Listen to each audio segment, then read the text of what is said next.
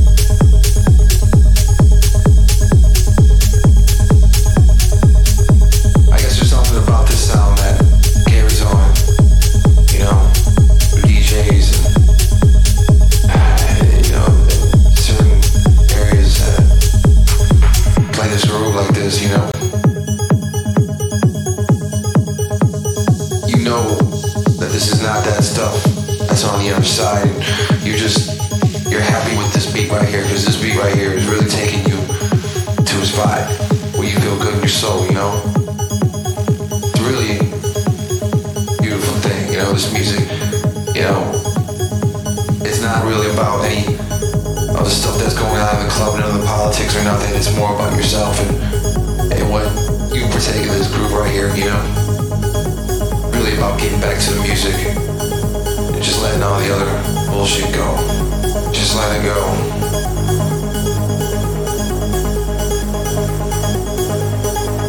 Just let it go.